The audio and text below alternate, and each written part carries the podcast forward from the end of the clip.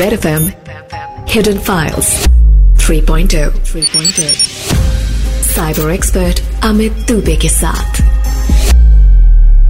Red FM पर it's that time of the year when we are back with Hidden Files and this time we are calling it Hidden Files 3.0. आने वाले कुछ दिनों में cyber expert Amit Dubey आपको सुनाएँगे कुछ real life cyber crime cases that will not only make you sit on the edge of the seat but आपको inform और एजुकेट भी करेंगे about the modus operandi of these crimes so that आप safe रह सके। जैसे आज की कहानी है, जहाँ पर एक घर के सारे फोन्स हैक हो जाते हैं। और यही नहीं, उनके घर पर आने वाले लोगों के फ़ोन भी हैक हो जाते हैं। कैसे सॉल्व हुआ ये इंटरेस्टिंग केस आइए जानते हैं साइबर एक्सपर्ट अमित दुबे से।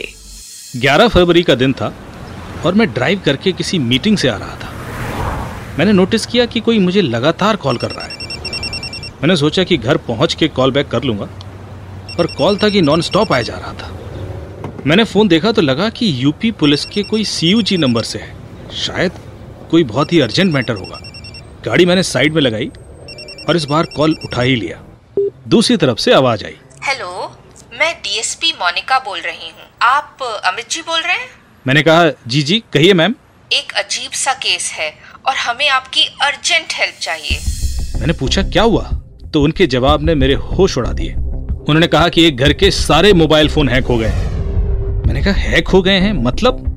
हाउ डू दे नो कि मोबाइल हैक्ड है? अरे घर वालों के नंबर से ही दूसरे घर वालों को व्हाट्सएप मैसेज जाते हैं धमकी वाले। और यही नहीं उनके घर में जो भी आता है उसका फ़ोन भी हैक हो जाता है। मेरी कुछ समझ नहीं आ रहा था। एक तो सब घर वालों के फ़ोन हैक ऊपर से घर आने वालों के भी फ़ोन हैक ये तो मैं अपनी लाइफ में पहली बार सुन रहा था। मैंने डीएसपी मैडम से बोला हरी श्योर उनके घर में जो भी आता है, उसके फ़ोन से भी व्हाट्सएप मैसेज आने लगते हैं। धमकी भरे। धमकी भरे। डीएसपी मैम ने आगे बताया कि उनके पास जब कंप्लेंट आई तो उनके थाने से एक सिपाही वहाँ जाँच के लिए गया। सिपाही वहाँ सिर्फ़ 20-25 मिनट ही था, पर जैसे ही वो वहाँ से निकला घर वालों को सिपाही के नंबर से भी धमकी वाले व्हाट्सएप मैसेज आने लगे। इसी तरह उनके यहाँ कोई रिश्तेदार भी आता है तो उसका फ़ोन भी हैक हो जाता है। और उसके नंबर से भी ऐसे ही मैसेज आने लगते हैं। मामला थोड़ा अजीब था। मैंने डीएसपी मैम से कहा आप मुझे वो फ़ोन भिजवा सकते हैं जो हैक हुए हैं। मैं एक बार चेक करना चाहूँगा। श्योर। क्या आ, आपका नंबर विक्टिम के साथ शेयर कर सकती हूँ? वो खुद फ़ोन लेके आपके पास आ जाएँगे? मैंने ओके बोला और अगले दिन सुबह मुझे मेरठ से प्रताप सिंह जी का फ़ोन आया। सर वो फ़ोन लेकर कहाँ आना है? मैंने बोला अच्छा आपके ही घर के सारे फ़ोन हैक हो गए हाँ? जी सर हम सब बहुत घबराए हुए हैं। कभी भी किसी भी फ़ोन से मैसेज आ जाता है। मैंने प्रताप सिंह जी से पूछा जब आप जवाब देते हैं तो सामने से जवाब भी आता है। पूरी बात होती है जवाब भी आता है जबकि दोनों फ़ोन हमारे सामने ही होते हैं। जहाँ से मैसेज आ रहे हैं वो फ़ोन भी और जिस फ़ोन पर मैसेज आते हैं वो फ़ोन भी। मैंने प्रताप जी से कहा ठीक है आप फ़ोन मेरे ऑफ़िस में छोड़ दीजिए मैं इस वीकेंड पर देखता हूँ। सैटरडे मॉर्निंग मैंने फ़ोन स्कैन करने शुरू किए।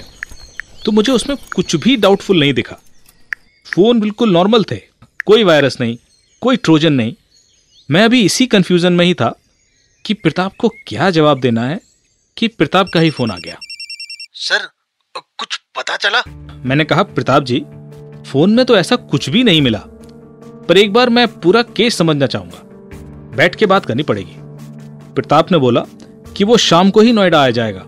प्रताप, शाम चार बजे नोएडा मेरे ऑफ़िस में पहुँच गया था। बोर्ड रूम में मैंने व्हाइट बोर्ड के ऊपर सीक्वेंस ऑफ़ इवेंट्स का चार्ट बनाना शुरू किया। इस तरह से हर चीज़ बोर्ड पर लिख देने से केस सुलझाने में मदद मिलती है, क्योंकि आपको उस इंफॉर्मेशन के डॉट्स जोड़ने होते हैं। मैंने पूछना शुरू किया, मैसेज आने कब शुरू हुए थे? जवाब आया, तेईस जनवरी से। मैंने फिर पूछा पहला मैसेज क्या आया और किस नंबर से किसको आया था? सर पहला मैसेज मेरे मेरी भाभी जो है ना सुमन जी उनके फ़ोन से मेरे पिताजी सुरेंद्र सिंह जी को आया था। मैंने पूछा क्या मैसेज था? प्रताप ने बताया कि पहला मैसेज उनके पिताजी के लिए ही था कि आज आपने पड़ोस में रहने वाली एक छोटी बच्ची को डांटा है उससे पैर छूकर माफ़ी मांगिए वरना आपके अकाउंट से पूरे पैसे निकाल लूँगा। प्रताप के पिताजी को बड़ा अजीब लगा। उन्होंने तुरंत भाभी को आवाज़ दी कि क्या भाभी ने मैसेज किए हैं?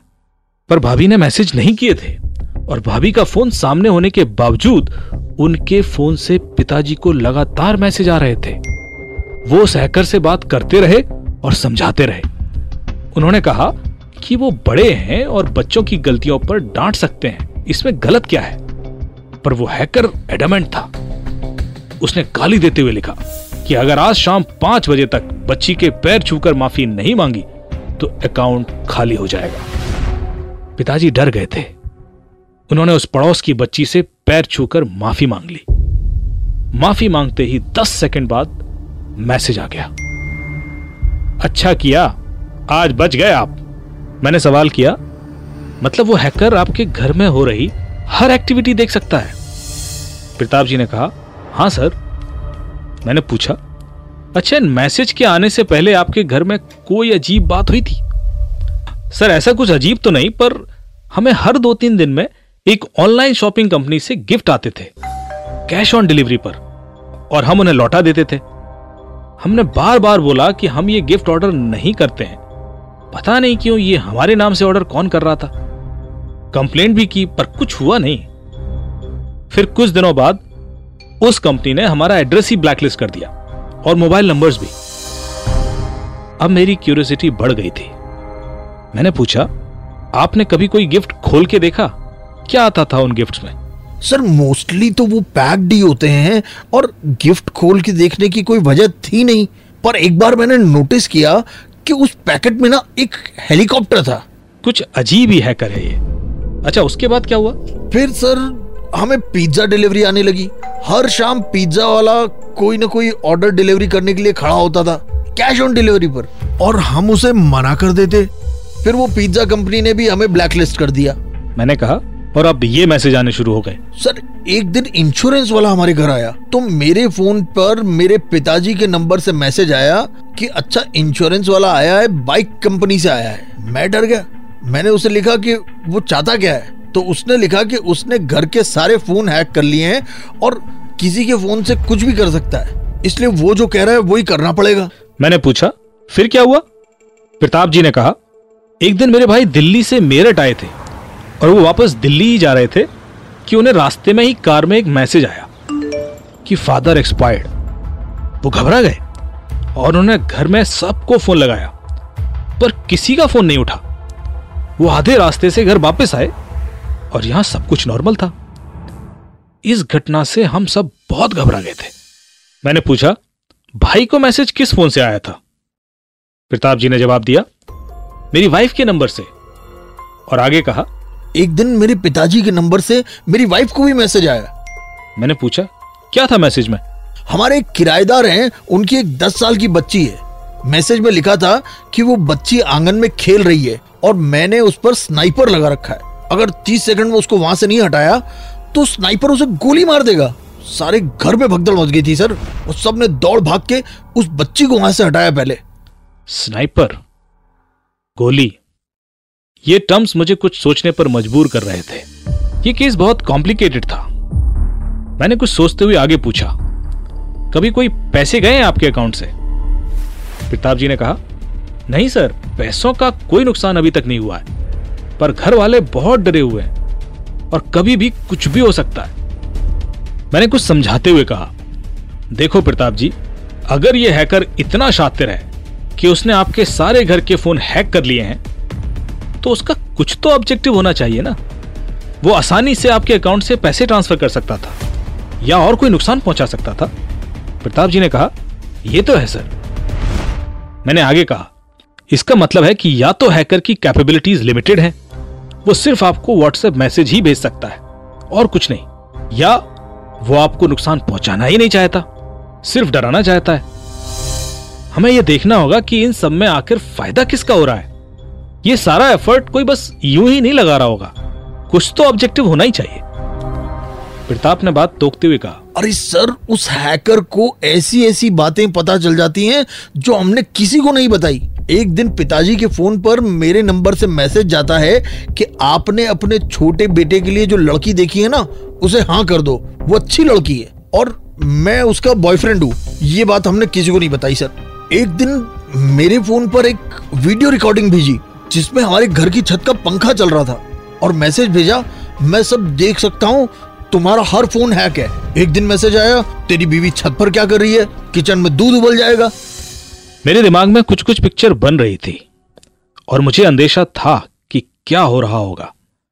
पर बिना सबूत के मैं प्रताप जी के दिमाग में कोई खलबली नहीं मचाना चाहता था। मैंने आगे पूछा अच्छा इन सारी घटनाओं के मुताबिक इस एक महीने में करीब चौदह से पंद्रह फ़ोन हैक हुए हैं। सारे फ़ोन आपके घर में ही आए हैं, तभी हैक हुए हैं, रिमोटली हैक नहीं हुए हैं। क्या आपके घर में वाईफाई है? प्रताप ने कहा, था, पर हमने कटवा दिया। हमें लगा शायद वाईफाई से ही हैक हो रहे हैं। अब नहीं है, पर फ़ोन हैक अभी भी हो रहे हैं। मैंने एक चार्ट बनाना शुरू किया और उन सब लोगों के नाम और लोकेशन लिखनी शुरू की, जिन जिन के फ़ोन इस पूरे केस में हैक हुए थे। यहाँ हापुड़, देहरादून, दिल्ली और मेरठ के लोग थे। मैंने यह भी लिखना शुरू किया कि इन लोगों के घर में कितने लोग रहते हैं और कौन कौन उनके नाम एज सभी कुछ। चार्ट काफ़ी कॉम्प्लिकेटेड बन गया था, पर अब पिक्चर काफ़ी हद तक क्लियर थी। मैंने उनकी तरफ़ देखते हुए बोला कि देखो प्रताप जी, वहीं से शुरू करते हैं जहाँ से यह मैटर शुरू हुआ था। पहला मैसेज आपको 23 जनवरी को आया। घर में आपकी भाभी, उनका नौ साल का बेटा, आपके पिताजी, आपकी वाइफ और आप थे मतलब टोटल पाँच लोग। मैसेज आपकी भाभी के फ़ोन से आपके पिताजी को आया। हैकर ने कई सारी चीज़ें आपको ऐसी बताई इससे लगता है जैसे वो ये सब खुद देख रहा था। ऐसे व्यूज़ फ़ोन का कैमरा हैक करके नहीं मिल सकते। जैसे किचन में दूध उबलना पड़ोस में खेल रही लड़की की सिचुएशन इसका मतलब हैकर वहाँ खुद था। प्रताप जी ने कहा ऐसा कैसे हो सकता है सर? हमारे पूरे मोहल्ले में कोई इंजीनियर तो छोड़िए इतना पढ़ा लिखा भी कोई नहीं है कि फ़ोन हैक कर सके। मैंने कहा हैकर होने के लिए इंजीनियर बनने की ज़रूरत नहीं है भाई। हाथ में फ़ोन हो तो कोई भी हैकर बन जाता है। प्रताप ने पूछा? तो आपको पता है कि यह कौन है? मैंने कहा, पहली बात, इसने जिस तरह की लैंग्वेज अपने मैसेज में यूज़ की है, ये कोई तेरह चौदह साल का लड़का हो सकता है। स्नाइपर जैसे वर्डिंग्स नॉर्मली पबजी खेलने वाले बच्चे यूज़ करते हैं। मुझे लगता है ये आपके घर का ही कोई शख्स है। और आपको सिर्फ़ डराना चाहता है। नुकसान नहीं पहुंचाना चाहता। पर अगर वो डरा रहा है तो कोई तो काम वो आपसे कराना चाहता है। प्रताप ने कहा नहीं सर घर का कोई शख्स नहीं हो सकता। हम सभी डरे हुए हैं। हमारे घर में कोई इतना टेक्निकल है ही नहीं कि फ़ोन हैक कर सके। और ये जिसने भी किया है उसने फ़ोन तो हैक किया ही ना। मैंने कहा मैं एक बार फिर से सारे फ़ोन चेक करूँगा। मैंने प्रताप का ही फ़ोन लिया और एक एक कर सारी एप्लीकेशन चेक करने लगा। और मेरी नज़र एक एप्लीकेशन पर जाकर अटक गई। Parallel space. ये एक ऐसी एप्लीकेशन होती है जो आपके फ़ोन के अंदर एक और फ़ोन क्रिएट कर देती है, जिससे आप एक फ़ोन में ही दो व्हाट्सएप चला सकते हैं। मैं पैरल स्पेस के अंदर गया और मेरा शक सही निकला। पैरल स्पेस के अंदर एक और व्हाट्सएप चल रहा था। यह जो पैरल स्पेस के अंदर व्हाट्सएप था वो प्रताप के पिताजी के नंबर पर कॉन्फ़िगर था। मैंने एक एक कर सारे फ़ोन चेक किए और हर फ़ोन में मुझे पैरल स्पेस एप्लीकेशन मिल गई। और हर एक फ़ोन में खुद के अलावा एक और नंबर भी व्हाट्सएप पर चल रहा था।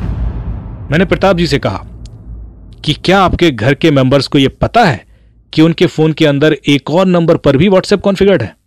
प्रताप ने कहा, बिल्कुल नहीं, सर। हम लोग एप्स के बारे में इतना नहीं जानते। मैंने कहा प्रताप जी अगर आप बुरा ना माने तो मेरा शक आपकी भाभी के उस नौ साल के लड़के पर जा रहा है। क्या वो वाकई नौ साल का ही है? प्रताप जी ने चौंकते हुए कहा क्या बात कर रहे हैं सर? नौ साल का बच्चा ये सब कैसे कर सकता है? हैकर कोई और ही होगा। ये बच्चा कोई फ़ोन यूज़ करता है क्या? वो कौन सा फ़ोन है? मैंने जब उस फ़ोन को भी देखा तो उसमें भी पैरल स्पेस था और उसके अंदर चल रहा व्हाट्सएप उसकी माँ के नंबर पर कॉन्फ़िगर था। फिर मैंने उस फ़ोन की यूट्यूब हिस्ट्री चेक की।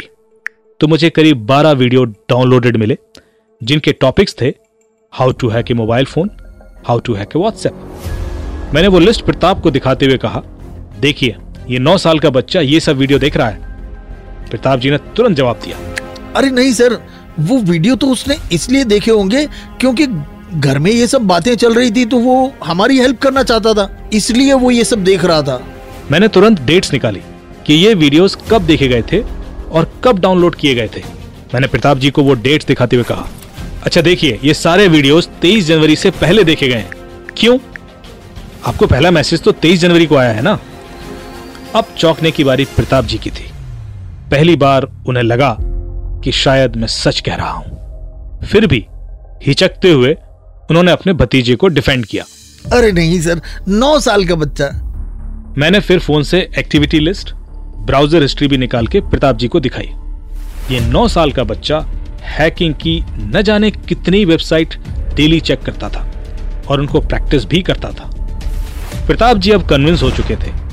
हैकर तो हमने पकड़ लिया था और यह केस सॉल्व हो चुका था जिसका नतीजा ये निकला कि अब उस बच्चे को फ़ोन यूज़ करना अलाउड ही नहीं है।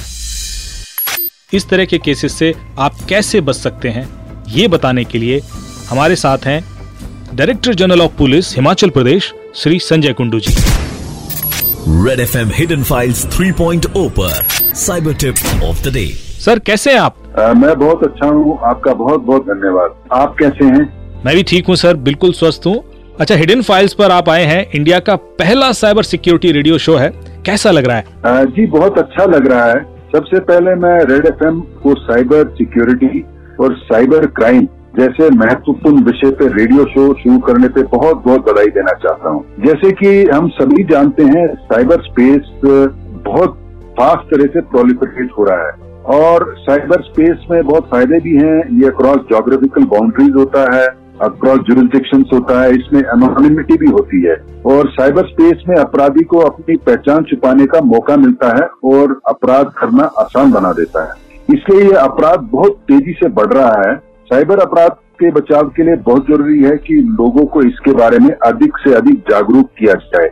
मेरा तो मानना है कि prevention is better than cure क्योंकि एक बार जब हो जाता है ये क्राइम तो क्रिमिनल्स तक पहुँचना बहुत मुश्किल हो जाता है, क्योंकि जैसे मैंने बताया कि ये जो स्पेस है अक्रॉस जोग्राफिकल लोकेशन है अक्रॉस जुरिस्डिक्शन है और कई बार तो अपराधी विदेश में ही बैठे होते हैं। सर आज का जो केस था उसके बेसिस पर आप क्या टिप देना चाहेंगे? देखिए हम सभी जानते हैं कि फ़ोन के इस्तेमाल से हमको बहुत सहूलियतें मिल गई हैं और फ़ोन अपने फीचर्स के कारण स्मार्टफ़ोन बन गया है। जो आज का स्मार्टफ़ोन है वो हमारी आपकी फैमिली है ऑफ़िस है हमारी सारी कॉन्फिडेंशियल इंफॉर्मेशन इस पे होती है जैसे credit card bank accounts health records और एक तरह से ये हमारा एक ऑल्टर ईगो बन गया है। और आज फ़ोन पे ऐसे ऐसे काम किए जा सकते हैं जिसके बारे में पहले सोचना नामुमकिन था। आ, पुलिस इन्वेस्टिगेशन में यह भी आया है कि साइबर अपराध करने वाले अधिकतर अपराधी कम पढ़े लिखे होते हैं। वो पीएचडी टाइप्स नहीं होते कंप्यूटर साइंस में लेकिन वे लोगों की लैक ऑफ़ नॉलेज अज्ञानता इग्नोरेंस यानी कि ना समझी और ग्रीड यानी कि लालच का फ़ायदा उठाते हैं और उसी के द्वारा ये साइबर अपराधों को अंजाम देते हैं। इस अपराधों को करने में कई बार बहुत सी मामूली ट्रिक्स और एप्स का इस्तेमाल करते हैं, जो कि आसानी से गूगल प्ले स्टोर या एप्पल प्ले स्टोर पे मिल जाती है। जो केस आप बात कर रहे हैं जिस केस की इस शो में आप बात कर रहे हैं, उसमें भी पैरल स्पेस नामक एक ऐप का मिसयूज किया गया है, जो कि एंड्रॉयड व एप्पल प्लेटफॉर्म पे फ्री ट्रायल के साथ उपलब्ध है। इसी तरह कई एप्स जैसे फेक कॉलर कई एप्स फ़ोटो मार्क इत्यादि का भी साइबर अपराधी दुरुपयोग करते हैं और भोले भाले व्यक्तियों को साइबर अपराध का शिकार बनाते हैं। इसलिए बहुत ज़रूरी है कि साइबर अपराधियों के द्वारा अपनाए जाने वाले तरीकों के बारे में लोगों को अलर्ट किया जाए। और जैसे मैंने इसमें बताया कि प्रिवेंशन और awareness is better than cure Himachal Pradesh police भी इस मुहिम को बड़ी तेज़ी से आगे बढ़ा रही है और हम अपना ट्विटर अकाउंट मेंटेन करते हैं वेबसाइट मेंटेन करते हैं और फेसबुक मेंटेन करते हैं, जिसके द्वारा हम पूरे स्टेट में लोगों को अवेयरनेस करते हैं through information communication and education हमारी जो साइबर जो सेल है, उसमें ऐसे अपराध रोकने में और एक बार जब हो गए हैं, उसको इन्वेस्टिगेट करने में डिटेक्ट करने में और अपराधियों को ट्रायल में लाने के लिए बहुत अहम भूमिका निभाई है। धन्यवाद सर। तो ये थे हमारे साथ आज director general of police Himachal Pradesh Shri Sanjay Kundu ji. Thank you so much sir for being with us बहुत बहुत धन्यवाद रेड एफ़ को बहुत बहुत बधाई। अगर आपके भी कोई सवाल या प्रॉब्लम है तो रेड एफ़ इंडिया के सोशल मीडिया हैंडल्स पर बता सकते हैं या फिर मुझे रूट 64 फाउंडेशन के फेसबुक पेज पर कांटेक्ट कर सकते हैं। अगर ये कहानी अच्छी लगी हो तो दोबारा सुनने के लिए डाउनलोड कीजिए रेड एफएम इंडिया का ऐप। हम आपको मिलते हैं कल फिर से इसी वक्त पर। सुनते रहिए हिडन फाइल्स 3.0 रेड एफएम पर। बजाते रहो। Red FM Hidden Files 3.0 3.0 cyber expert Amit Dubey के साथ।